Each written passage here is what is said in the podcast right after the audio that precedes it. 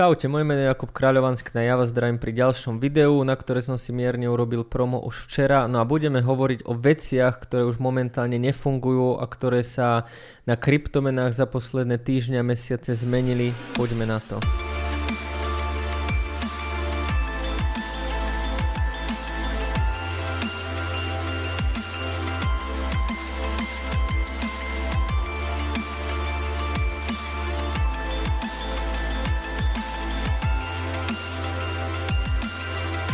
Ak sa vám tieto videá páčia, dajte like, dajte odber, budem veľmi rád. No a v tomto videu si teda povieme veci, ktoré podľa mňa už nefungujú a bude ich hneď niekoľko, takže ja to rozdelím do bodov a poďme hneď na ten prvý.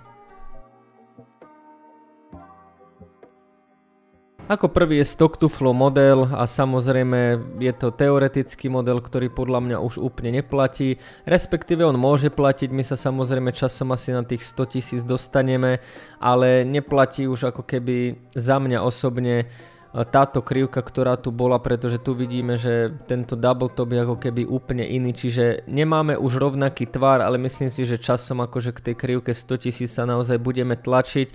No a ako sa hovorí, tak všetky modely platia až dovtedy, kým neplatia a to isté platí aj tu, že tento model síce bol x rokov platný, ale momentálne v ňom už takú platnosť nevidím a nevidím to ako faktor číslo 1, podľa ktorého by ten Bitcoin išiel. Už sú tam podľa mňa oveľa vyššie sily, ktoré tento stock to flow model akože absolútne zničia. Tá kritika, ktorá naň bola, že stock to flow síce ráta s ponukou, ale neráta s dopytom, tak sa presne teraz ukazuje, pretože ten dopyt ochladol a na tomto grafe je to vidno, čiže oháňať sa teraz nejakým stock to flow modelom na analýzach, že proste mali by sme ísť ku 100 tisíc, lebo stock to flow, lebo ponuka, tak akože OK, nejakú malú váhu to môže spraviť, ale už asi nie.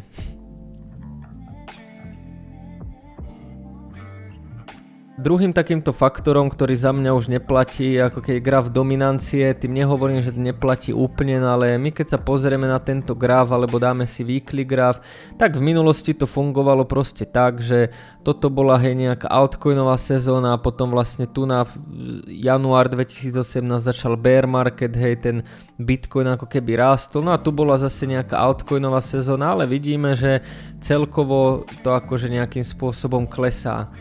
A vo svojej podstate tradery aj ja sme robili to, že my sme sa pozreli na tento graf o, dominancie, no a ako náhle tá dominancia začala klesať, tak nám to prinášala nejakú altcoinovú sezónu, tak sme vedeli, že nejakým spôsobom tie altcoiny by mohli rásť.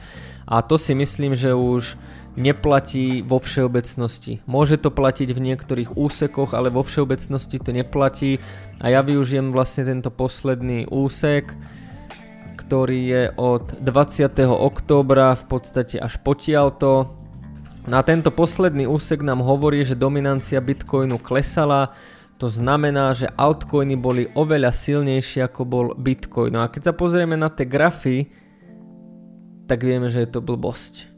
Hej. A tu na veľa ľudí by mohlo povedať, že máme tu nejakú altcoinovú sezónu. Ne, tu na som to asi hovoril aj ja, sa priznám ešte október, november ale potom som aj povedal, že to jednoducho neprišlo a že som sa mýlil, ale tu by si človek povedal, ok, však dominancia klesá, my tu máme nejakú altcoinovú sezónu, to znamená, že keď trh rastie, tak uh, altcoiny rastú rýchlejšie a keď trh klesá, altcoiny klesajú pomalšie altcoiny voči bitcoinu sú teda v stúpajúcom trende. No a keď sa pozrieme na grafy, tak si povieme kokos, čo sa deje, lebo to vôbec není pravda. No a není to pravda kvôli tomuto jednému číslu. CoinMarketCap momentálne ukazuje už nejakých 17 tisíc kryptomien. S tým, že dominancia je vlastne pomer medzi bitcoinom, čiže jeden jediný bitcoin a všetky altcoiny. A my by sme mali mať vlastne október, november, december, január nejakú altcoinovú sezónu, čo teda absolútne nemáme, pretože tie altcoiny sú úplne dole, keď to poviem slušne. A práve toto číslo za to môže, že tých altcoinov je proste viac. Dávať nejakú veľkú váhu teraz dominancii, že tu máme nejakú altcoinovú sezónu, tak proste tu nás sme videli, že 4 mesiace tá dominancia klesala a altcoinová sezóna tu rozhodne nebola. Nemôžeme rozhodne povedať, že by sme tu posledné týždňa mesiace videli nejakú altcoinovú sezónu, ale dominancia tomu nasvedčuje.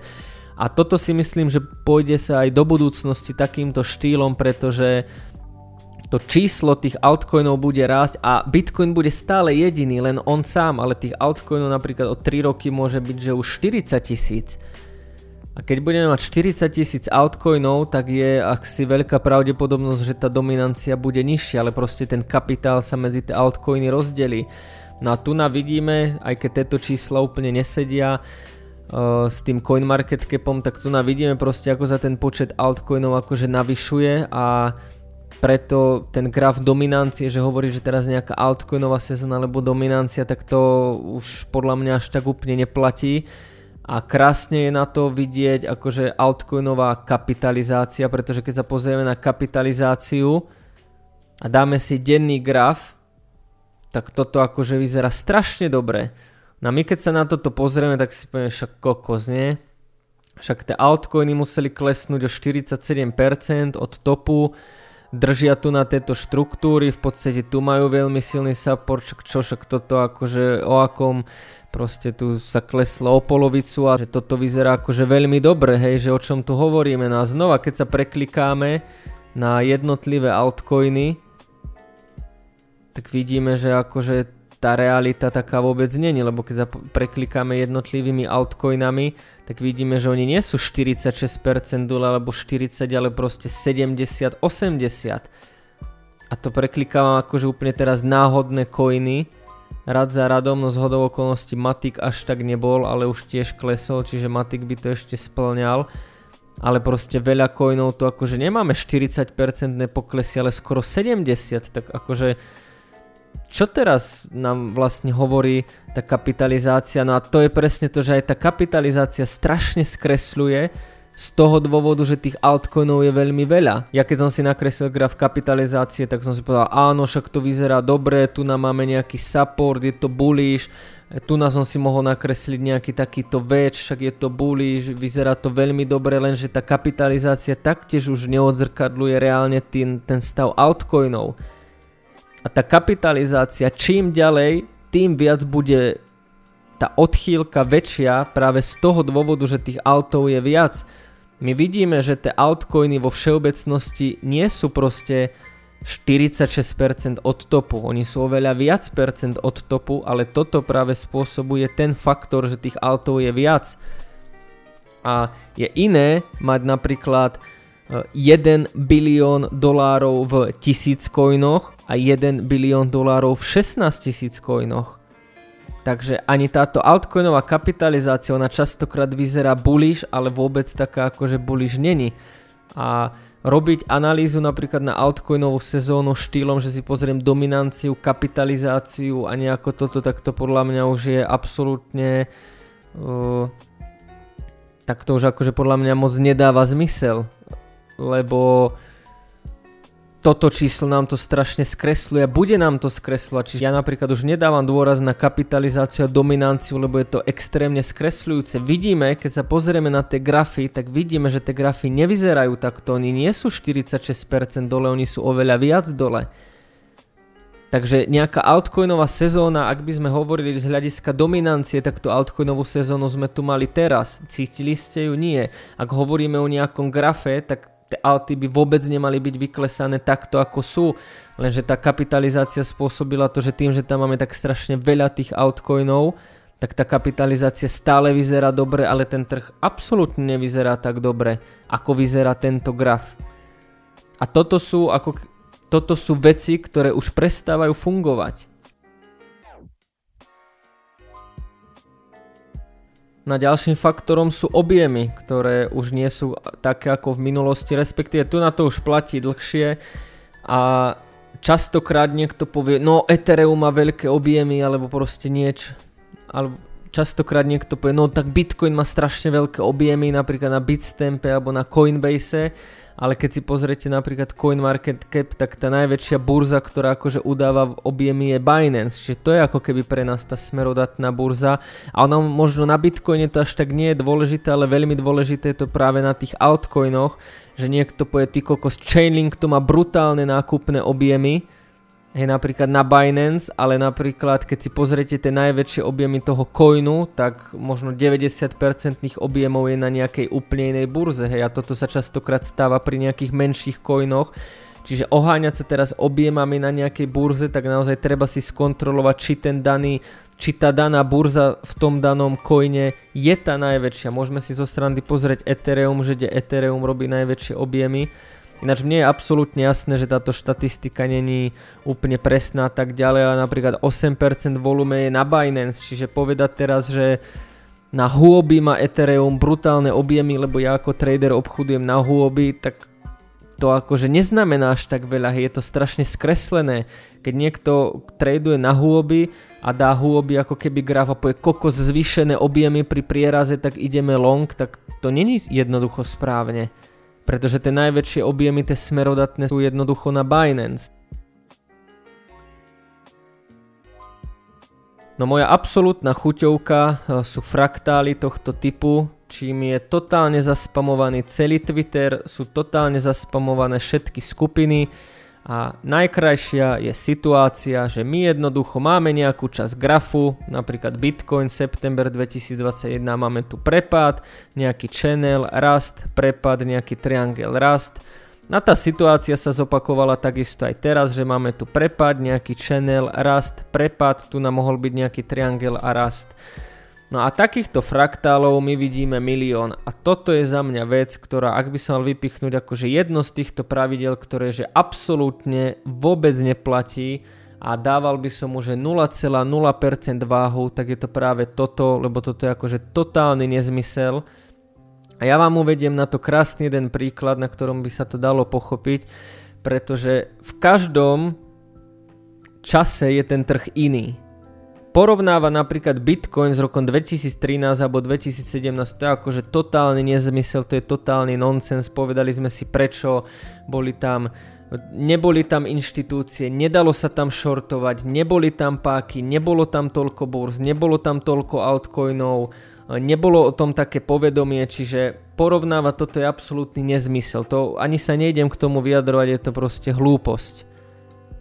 Ale Častokrát sa objavujú práve fraktály, že minulý rok a podobne a môže si povedať Jakub, no tak ale ten trh sa s minulým rokom až tak nezmenil, však tie inštitúcie tu boli minulý rok, sú aj teraz, proste za toho pol roka sa až tak toho nezmenilo.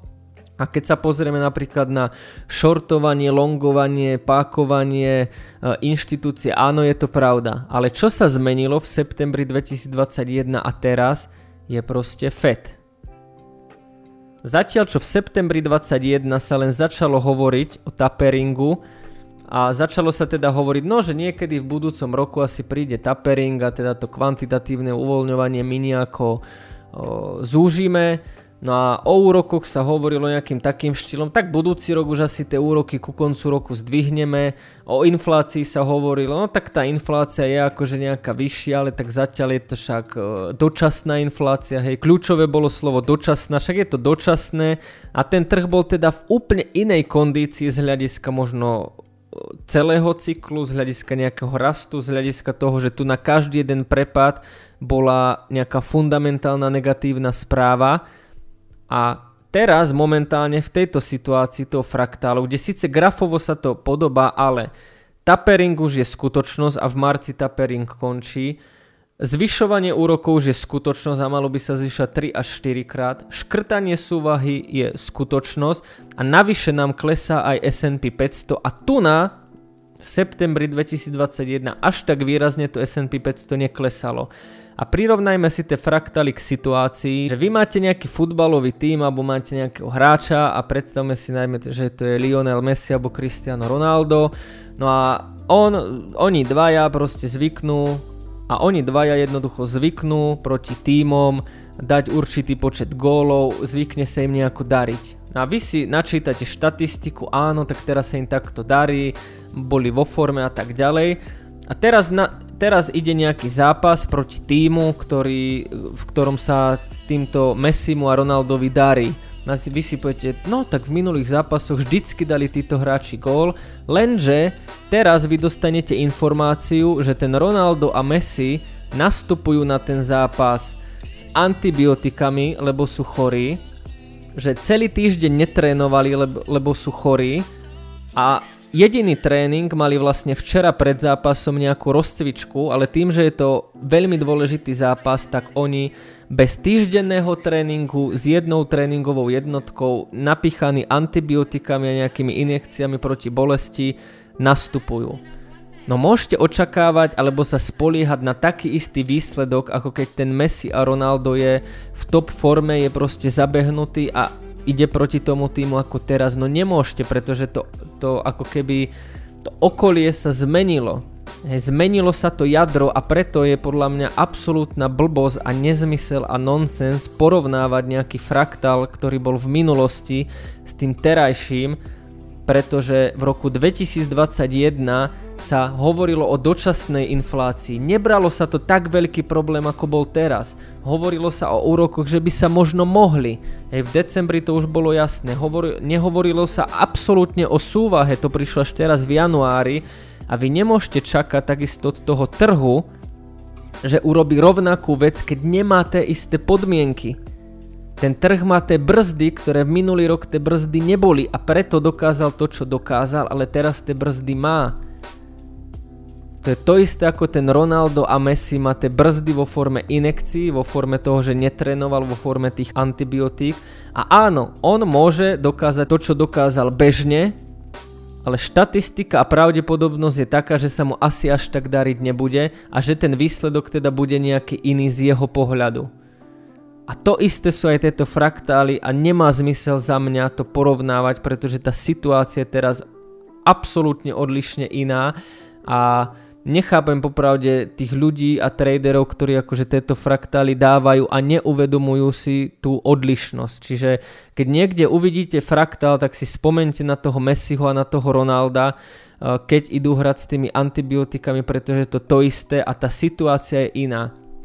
Absolútne odlišná situácia by bola, keby keby tá inflácia, ten Fed, úroky, aj všetko bolo úplne rovnaké ako v septembri. Keby to bolo úplne rovnaké, tak nejakú veľkú šan, tak nejakú možno väčšiu šancu by som tomu dal, ale tým, že to rovnaké není, tak takéto fraktály sú absolútny nonsens a výsmech. No ako posledné si dáme, že bull alebo bear market, pretože doteraz sme tu mali akože jednoznačne, že sme si vedeli určiť, ja neviem, toto bol bull market, hej, pred halvingom pekne to sedelo, toto bol nejaký bear market, toto bola akože nejaká konsolidácia, toto bol zase bear market, konsolidácia, toto bol nejaký krátkodobý bull market a tak ďalej, zase nejaký prepad a tak ďalej a tak ďalej. A to sa tiež podľa mňa zmenilo a zmenilo sa to preto, že sa zmenili celkovo cykly, zmenil sa ten stock to flow a do hry vstúpil práve ten Fed. No a čo my vidíme tu? Čo je, je toto bull market, alebo aj veľa ľudí, veľa youtuberov teraz hovorí, vstupujeme do bear marketu, ale čo je ako keby na tomto grafe bear market? Bear market by mal byť, že ako náhle ten trh vlnkuje a my vytvoríme nižšie low a nižšie high a potom prerazíme toto, čiže ako náhle ten trh spraví toto, tak toto je bear market. Taká ako keby poučka z tej technickej analýzy, že tu nám máme nejaký vrchol, spravíme nižšie low, nižšie high a nakoniec prerazíme to low a ideme opäť nižšie low, tak to je bear market. A za mňa je akože teraz absolútne jedno, či máme nejaký bull market alebo bear market, pretože za mňa máme tu, na, keď sa na toto pozrieme ako celok, celok, máme sideways market, nejaký range. Tu nám môžeme povedať o nejakom krátkodobom bull markete, hej, odtiaľ to, potiaľ to. Tu môžeme povedať o nejakom krátkodobom bear markete, uvidíme ako to bude pokračovať. Tu takisto môžeme povedať o nejakom krátkodobom bull markete, odtiaľ to, potiaľ to a tu zase nejaký bear market. Čiže toto bull, hej, toto bull, toto bear, toto bull, toto bull, toto bear. Vo svojej podstate ideme sideways, čiže hovorí teraz, že kedy sa bull market končí, no tak ale on už akože technicky, on už skončil tým prv, on už skončil vlastne touto formáciou, on skončil technicky ten bull market.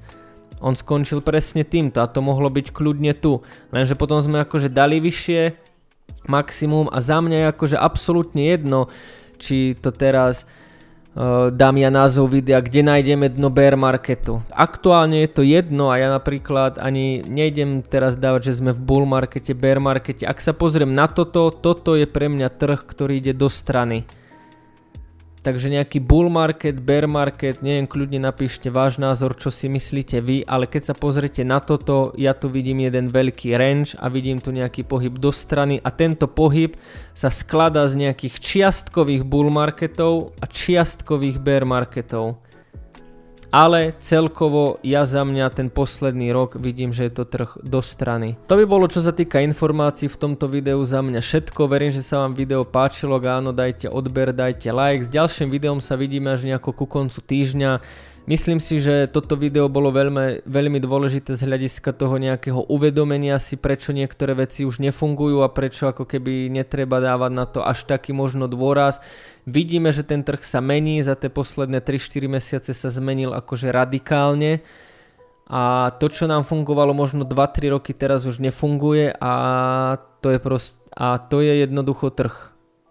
Tak tak to funguje, tak on žije a ten Bitcoin si vždy nájde nejaký spôsob, ako s tými ľuďmi nejakým spôsobom vybabrať a toto on proste robí. Takže verím, že sa vám video páčilo a vidíme sa na budúce. Čauko.